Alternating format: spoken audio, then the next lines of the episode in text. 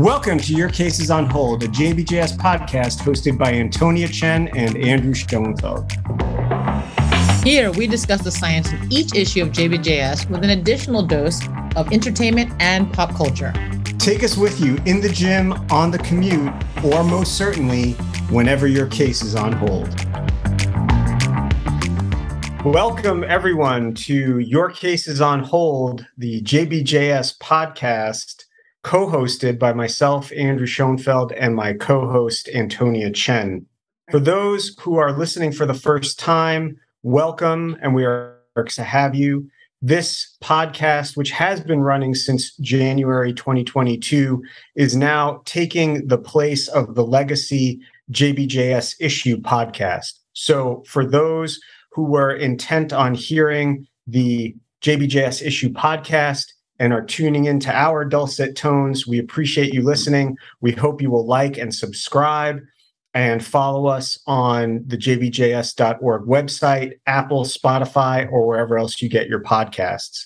Also, please be sure to give us a five star rating and again, subscribe so that you can get all the latest updates from Your Case is on Hold, which is now the official podcast covering all articles presented in each issue of JBJS.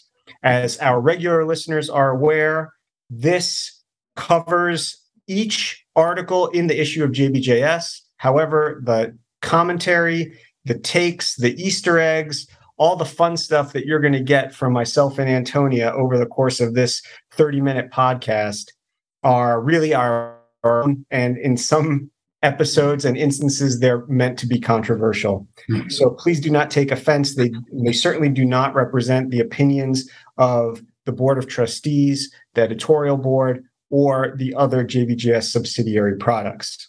This issue of JBJS is brought to you by Clinical Classroom. Please do check that out at jbjs.org. And mm-hmm. I am Andrew Schoenfeld, as I mentioned, deputy editor for Methods at JBJS, my co host and colleague. Antonia Chen. I'm uh, deputy editor of Adult Reconstruction, the best subspecialty in the world. and we are joined by a special guest host for this episode, the boss of all bosses. Marc Swiontkowski here. I run the complaint department at JBJS and have done so for eight years. And uh, Andrew, if I could just uh, make a comment regarding the transition from our traditional offering is that the Video Journal of Orthopedics has really been a outstanding partner for the past 20 years and they I have the pleasure and responsibility of reviewing those before they're put up and they really do a professional job and a shout out to them but in all reality we went with the younger more intelligent and more humorous with greater personality uh, individuals from our editorial board to lead forward uh, as we move on to this new phase in JBJS uh, media. So thank you, Andrew and Antonia, for doing a great job. And thank you for being the sole uh, podcast now for JBJS. Thank you. And also cross promotion here with Ortho Joe that you also co host with Dr. Mo Bhandari. Yeah. So those who are listening and that's coming to their ears for the first time, you definitely need to check that out as well. Without further ado, let's get into the articles for issue. We're going to start with top of the pile, which uh, includes two really very interesting articles, intellectually stimulating, which is of paramount utmost importance. Uh, one is What's Important, The Surgeon Artist by Stoll, which is permanently free.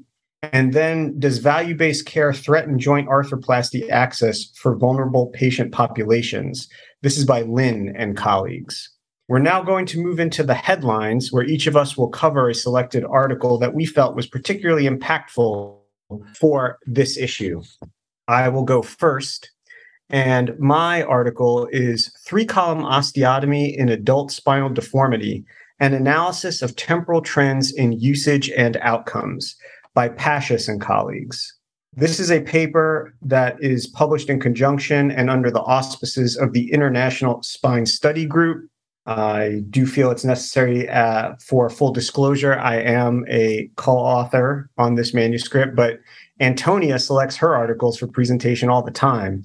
So, like, I could do that here, uh, have some. I'm calling the kettle black. I see how it is. this was a very interesting study, and I was really uh, overwhelmed to be a part of it. The International Spine Study Group has been engaged over the better part of a decade in collecting data on an extensive number of patients. And it's really a, a who's who of individuals performing complex adult spinal deformity surgery across the United States, including UCSF, NYU, HSS, University of Virginia, UT Southwestern, Leatherman, Hopkins, Duke, the Southwest Scoliosis Center, WashU in St. Louis, where a lot of these surgeries were, were originally developed. UC Davis, among others. I'm not covering everybody and I'm, I'm not leaving people out intentionally, so please don't take offense. But from 2008 to 2018, they have been collecting data that is used in this paper. And there were 752 patients with adult spinal mm-hmm. deformity looking at the deployment of the three column osteotomy, as well as assessing learning curves across centers this is a very powerful study in that regard. And they have two year radiographic and health related quality of life outcomes for these patients. And they stratified them into two groups by the year of surgery. Uh, what we would call the early group, they refer to as group one, 2008 to 2013, and then group two, 2014 to 2018. Again, 752 patients in total, 138 who underwent a three column osteotomy. And they're really looking at temporal here, what changed, what the this continuing group of the spine study individuals who are participating have been doing in terms of their procedural approaches. When we talk about modeling from a methodologic standpoint, the modeling is intended to simulate a universe, but really what we have here is a, assembled many of the highest volume deformity providers in the United States. It's like the Justice League of adult deformity surgery if you allow me that uh, concession. And over this 10 year period, the three column osteotomy usage actually declined. So there's a more strategic deployment of three column osteotomy as you get into the later time points. Then, and that includes cases of severe deformity with increases in the usage of proximal junctional failure prophylaxis. They feel this maintains a better understanding of the utility of three column osteotomy, more strategic deployment, and greater implementation of preventive measures, which has resulted in a reduction in complications and proximal junctional failure nefarious and significant improvements in patient reported outcome measures. I do think it's interesting to note when you look at the demographic table, they're not significant, but in the later group, the group that had the surgeries between 2014 and 2018, the individuals are older on average, marginally more comorbidities, and lower levels of frailty. So, overall, these may be challenging cases, but it does show a learning curve across centers. And of course, this case is not on hold. I mean, expect this case to be on hold. Hmm. Um, you don't ever put your cases on holding. Uh, um, and uh, there, there's not much that, to, to, be put on hold here, of course. I mean, at the end of the day, you can point out, and it goes without saying, that these are a highly selected group of experts, some of like the headliners of every spine deformity instructional course and conference. So you can't assume that their experience is going to be translatable to anyone's experience. But again, these are surgeries that can really only be performed in very tech adept and experienced centers. And I think overall the results are very encouraging, and this is important information to get out into the community. So thank you, Mark, for publishing it. I like it. I like these actually historic approaches to looking at different uh, what we do, what we've done. I think we could have learned a lot in joint replacements if we realized the cyclical nature of all the surgical procedures we do and seeing improvement over time. So I do like those longitudinal approaches. And I would not put this on hold either. Neither would I. And I think there is real value in seeing what the true experts in the field uh, can do as the gold standard. But none of us should assume that we're we can achieve those same results. And I think Andrew made that point very well. Definitely not on hold. I would like to know though which of those institutions or which members of the Justice League. That's another question for debate. oh yeah, no, definitely. Um, I, I don't want to like pick favorites. Yeah. Just think about it, guys who are listening. So, food for there thought. be dragons there. I like it. Well, now I'm going to go something to something inflammatory since I asked an inflammatory question. I'm going to inflammatory response in robotic arm assisted versus conventional jig based total knee arthroplasty and the correlation with early functional outcomes, result of a prospective randomized control trial. I think I win the title, the longest title of the, te- uh, the talk today, but it's an interesting study. Um, there's a visual summary with this too, and it's free for 30 days, so no excuse to not read it. As a uh, robotic user myself, I read this with interest because I am curious to see if there's differences between robotic versus conventional. And that's a question that patients ask all the times. So a lot of times they're not as quantifiable or not, you know, solid numbers that we can hang our hat on. Length of stay has multiple different factors that relate to it you know, pain levels, things like that. So this is looking specifically at inflammatory um, levels. Now, this is uh, based off a previous RCT that was published last year that had um, a comparison of um, robotic versus conventional jig based, I'll call them manual instrumentation ones. And there they looked more at the systemic levels of, um, uh, of uh, uh, inflammatory levels. And these were interleukin 6, tumor necrosis factor, ESR, CRP, lactate dehydrogenase, and creatine kinase to look at the muscle levels. Here was more of a focus on the synovial fluid or the fluid that came from the drains that were left in for 24 hours. Now, to be fair, most of us don't leave drains now in primary needs, but I think for the sake of the study, they were there to evaluate the level and potentially correlate between the serum and the synovial fluid levels and they look at IL 6, IL 8, and tumor necrosis factor. And now, we can't do those in our lab here from the synovial fluid, but they obviously did it for the sake of the study. As from the basic of the last study, they had 15 patients in each group, which is a small number. Um, they did use power from different studies saying that this a good pilot study would have 10 to 30 patients. So this did have the 30 patients that had the 15 in each group. And it is an expensive endeavor to send out all these labs is a big deal. So it's a good pilot study to get things started. Now, that said, what differentiates this study from the previous study is that this is synovial fluid. So it would have been nice to maybe indicate that in the title or someplace along the line so they can, we know that it's mostly synovial fluid that they're looking at, even though they did report on some of the um, serum levels as well, too. So it was interesting. Look, mostly in the short term phase. Now they did go further out and um, pulling um, the inflammatory levels, but the drain levels could only be at six hours and 24 hours before they were pulled. And they did find lower levels of IL 6 in the drain fluid at six and 24 hours, and IL 8 at six hours after surgery. TNF alpha is actually were pretty similar between groups.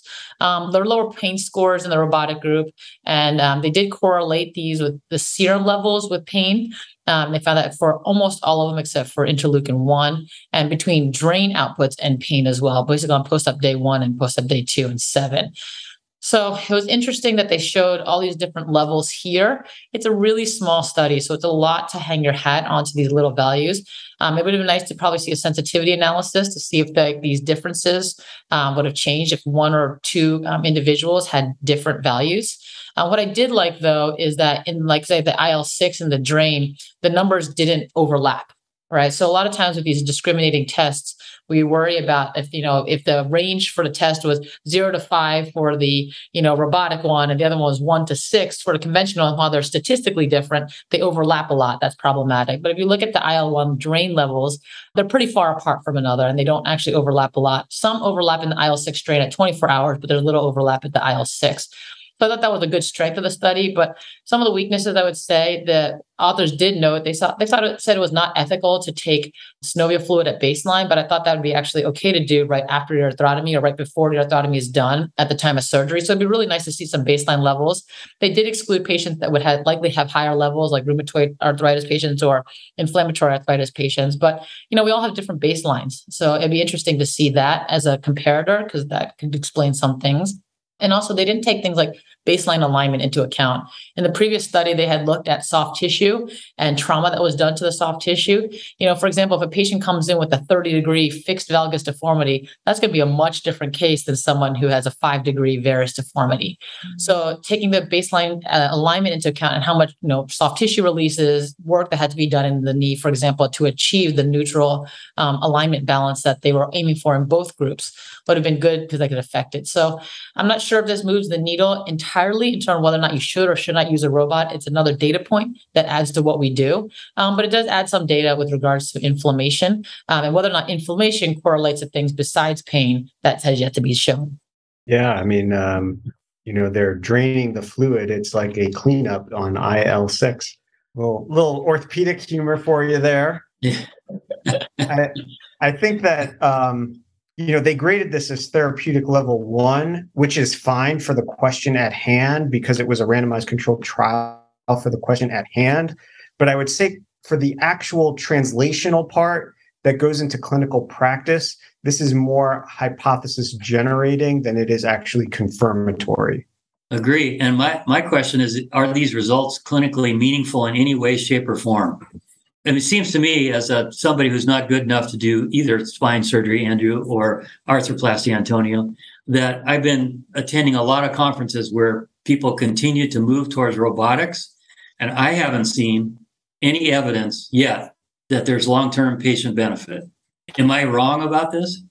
No, you're not wrong. We need more time. You know, that's the hardest part to your point about long term. And, you know, that's what people say all the time. They're like, well, if you, you know, have more accurate placement or something like that, yes, it can reduce immediate side effects, such as like dislocation, but you don't know if that's going to affect wear or outcomes. You need 20, 30, 40 year data to your point. So definitely not. In spine, it's not just robotics, but navigation too. And these are incredibly expensive procedures. They add a lot more uh, in costs yeah. Uh, and they add a lot more in disposables, which people are now um, starting to raise uh, an eye about uh, with respect to environmental um, concerns. Yes. And yeah, are the costs justified at the end of the day? The, the jury is definitely out, but there's not material evidence to support that as it stands right now. No. All right. So, the next headline will be Marks Outcomes of Intramedullary Nailing and External Fixation of Open Tibial Fractures three to five year follow up of a randomized trial by Cortez and colleagues. And there is an infographic for this for our visual learner friends.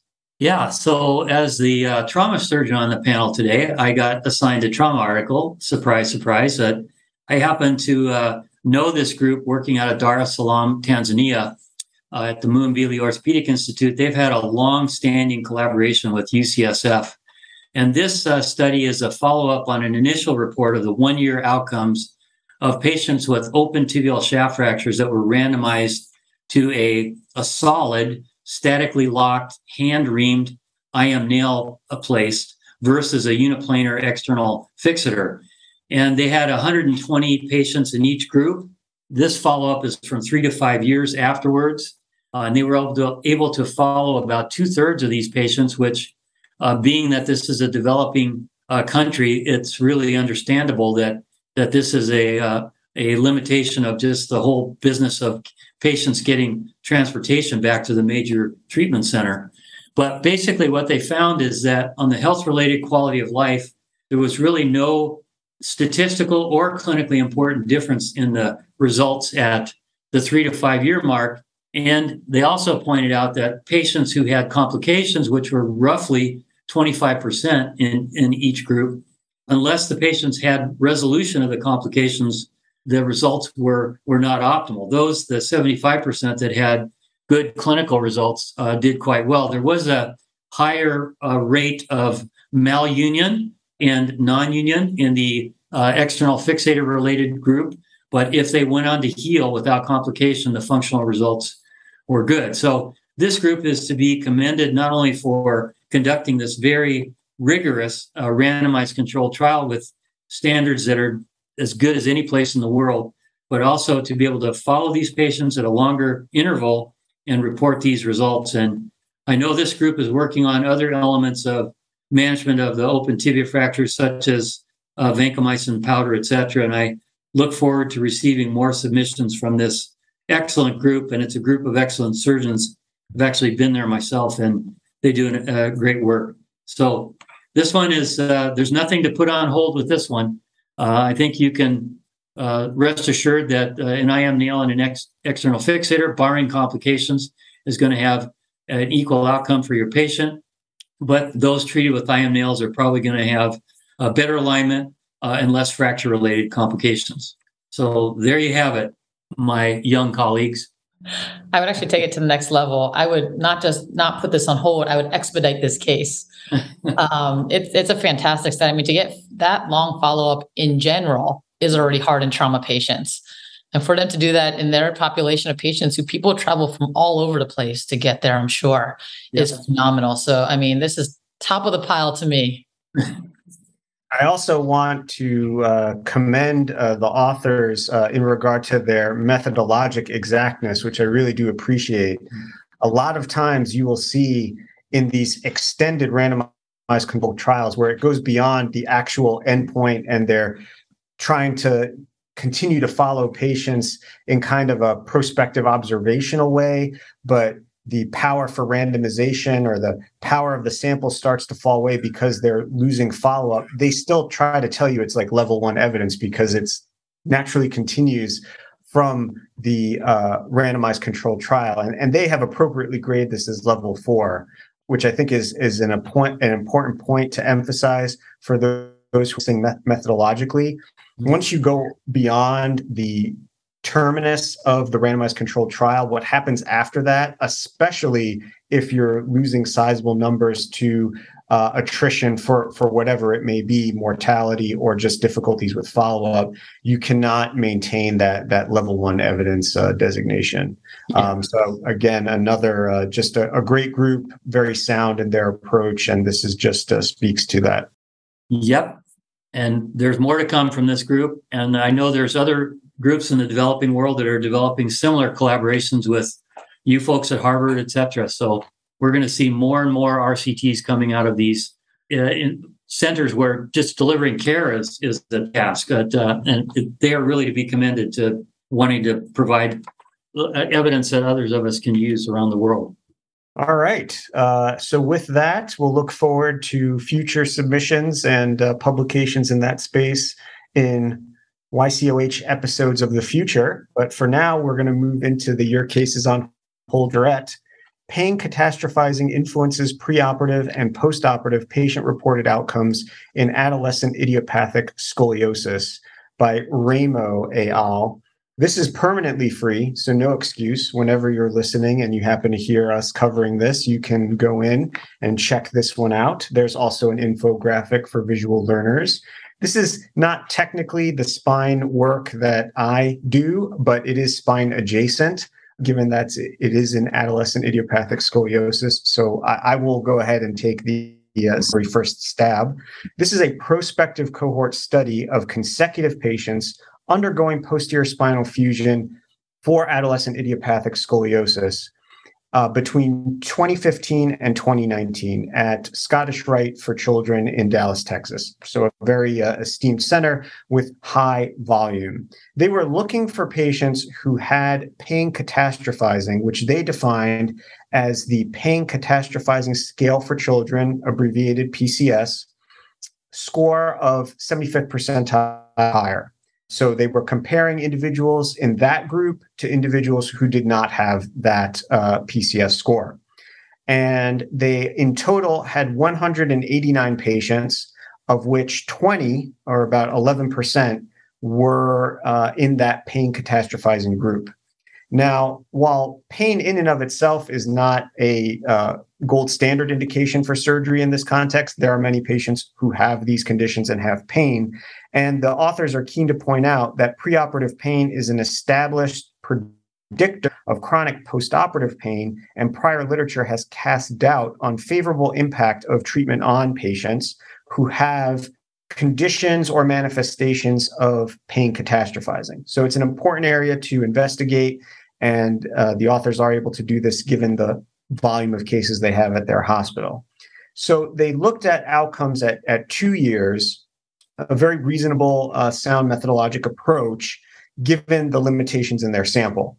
So we have that caveat, and we'll come back to that in a minute. But two years, the simple findings are that the pain catastrophizing group experienced significant improvement from preoperative scores in the SRS 30 domains by and large. And there was a large clinically relevant improvement in pain. And the total score was improved, but the patients continued to have lower scores than those who did not have pain catastrophizing. They tried to establish some cutoffs using the receiver operating characteristic to identify or maybe shortcut where, based on the SRS 30 pain score at presentation, you may be able to identify patients with pain catastrophizing. I'd say that that's something that I think is kind of on hold. I'm going to pull out my Tony Romo here and be like, eh, I don't know. I don't. Eh. I had a colleague uh, email me from the last um, presentation and say that I was Romostradamus. So I think that's high praise. I'm hmm. not sure exactly what it means, but uh, if I had to propagate for this, using my powers to uh, predict the future, I would say that that cutoff is probably not going to perform well at every other center operating on these types of patients. The AUC is fairly high, and methodologically, that can sometimes indicate that the that the the cohort that you're examining is a little bit too homogenous. They don't give us the ROC curves to assess the appearance and see if there are issues with that a stepwise function or something along those lines that can also raise concerns. But we really just have to go off of this is a tough call to make with just 20 patients in your group. They did give this level two prognostic evidence as as their level of evidence. I think that's also a little bit suspect here. And I base that on the fact that while this is a prospective study, you have a very limited cohort of patients with pain catastrophizing. And that means that there might be restricted variation, both clinically and in the outcomes. It's a very small group to work with. They do recognize that and the limitations. And they also emphasize that that small sample precluded multivariable analysis. So we're not even seeing well, robust adjusted results. That would cause me to downgrade this to a level three, um, in fact. Um, but I think it does provide some good putative evidence and certainly supports doing these surgeries in patients, even with this pain catastrophizing condition. So I think that definitely adds value. Um, they do call for larger studies. I think you probably need multi-center, given that this is already a high volume center, and they were only to get 20 uh, pain catastrophizing patients. So um, this is probably a call for a multi-center work uh, to look at this in a more robust way. Agreed. No, it's exactly the same thing. I mean, you have to do small things. I mean, it's good that uh, pain catastrophizing is a very interesting factor. I think they've looked at multiple other fields as well too. I know we've done that in joints and we've done that in other areas as well. So it's a different patient population. You know, two years is something good to look at. They 21 months is their lowest range, so it wasn't a full two years, but mm-hmm. still pretty good when it comes to following up with these patients. So you know, we have to be just careful of these patients. Say so. There's a clinical impact to this one as well. Absolutely, it's becoming a really, really important. Uh, feature of, of all of our clinical research is to understand pain perception in the subjects involved. Andrew, I've heard you say a couple of times that the article is free. And if there are any residents listening who don't have a subscription to JBJS, you get it free. You just have to contact your program director. The trustees have made it available to all residents in training uh, and fellows as well. So just contact your program director if you're not if you don't have access to the journal. So you have no excuse to not read it to all the residents who are listening. Zero excuse. Zero excuse. No excuse. Mm-hmm. All right. So we're going to move into our honorable mentions, which are the other scientific articles that are definitely worth your time and attention in this issue of JBJS.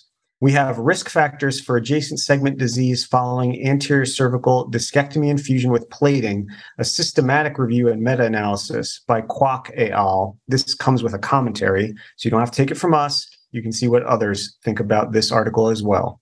Sleep disturbances and disorders in patients with knee osteoarthritis and total knee arthroplasty by Bartosiak et al. SS31 as a mitochondrial protectant in the treatment of tendinopathy, evaluation in a murine supraspinatus tendinopathy model by Zhang et al. So, some basic science for those who are wet lab benchtop interests. And then, uh, genome wide association study of adhesive capsulitis suggests significant genetic risk factors. A very interesting genetic work. I, as many are aware, am an amateur genealogist and um, aspiring geneticist. So uh, this work by Coleman colleagues, also with a commentary, not my commentary, but uh, someone uh, more erudite in the field commenting, uh, is also worth your read. That wraps up this JBJS issue. Again, we really appreciate those who are expecting to hear the standard JBJS issue podcast. We hope you enjoyed this new format. for our regular Your Case is on Hold listeners, you know your case is still on hold. So you can check out some back issues if you're uh, coming to this for the first time. And again, a shout out to VJO for 20 years of collaboration, but we have the younger, better model now. we'll just go with younger. How's that? that you um, if you like Easter eggs, if you like Tony Romo, if you like entertainment and pop culture with a side dose of fashion advice, well, um, then you definitely need to come clips. back. Yeah. Definitely the fashion advice. That's what I need yeah. to. So we'll work on that one. if not, check out the video version of our podcast because Andrew Schoenfeld is always on point with his selections. Marc is dolling it up with the tie, so I'm I'm the I'm the least dressed up on this one, but it's a fun group. It's good banter and it's always a good time. So thanks everyone. Thanks for having the old guy on. Uh, nope. It was great. It was great. You're the best. Thanks a lot, everyone.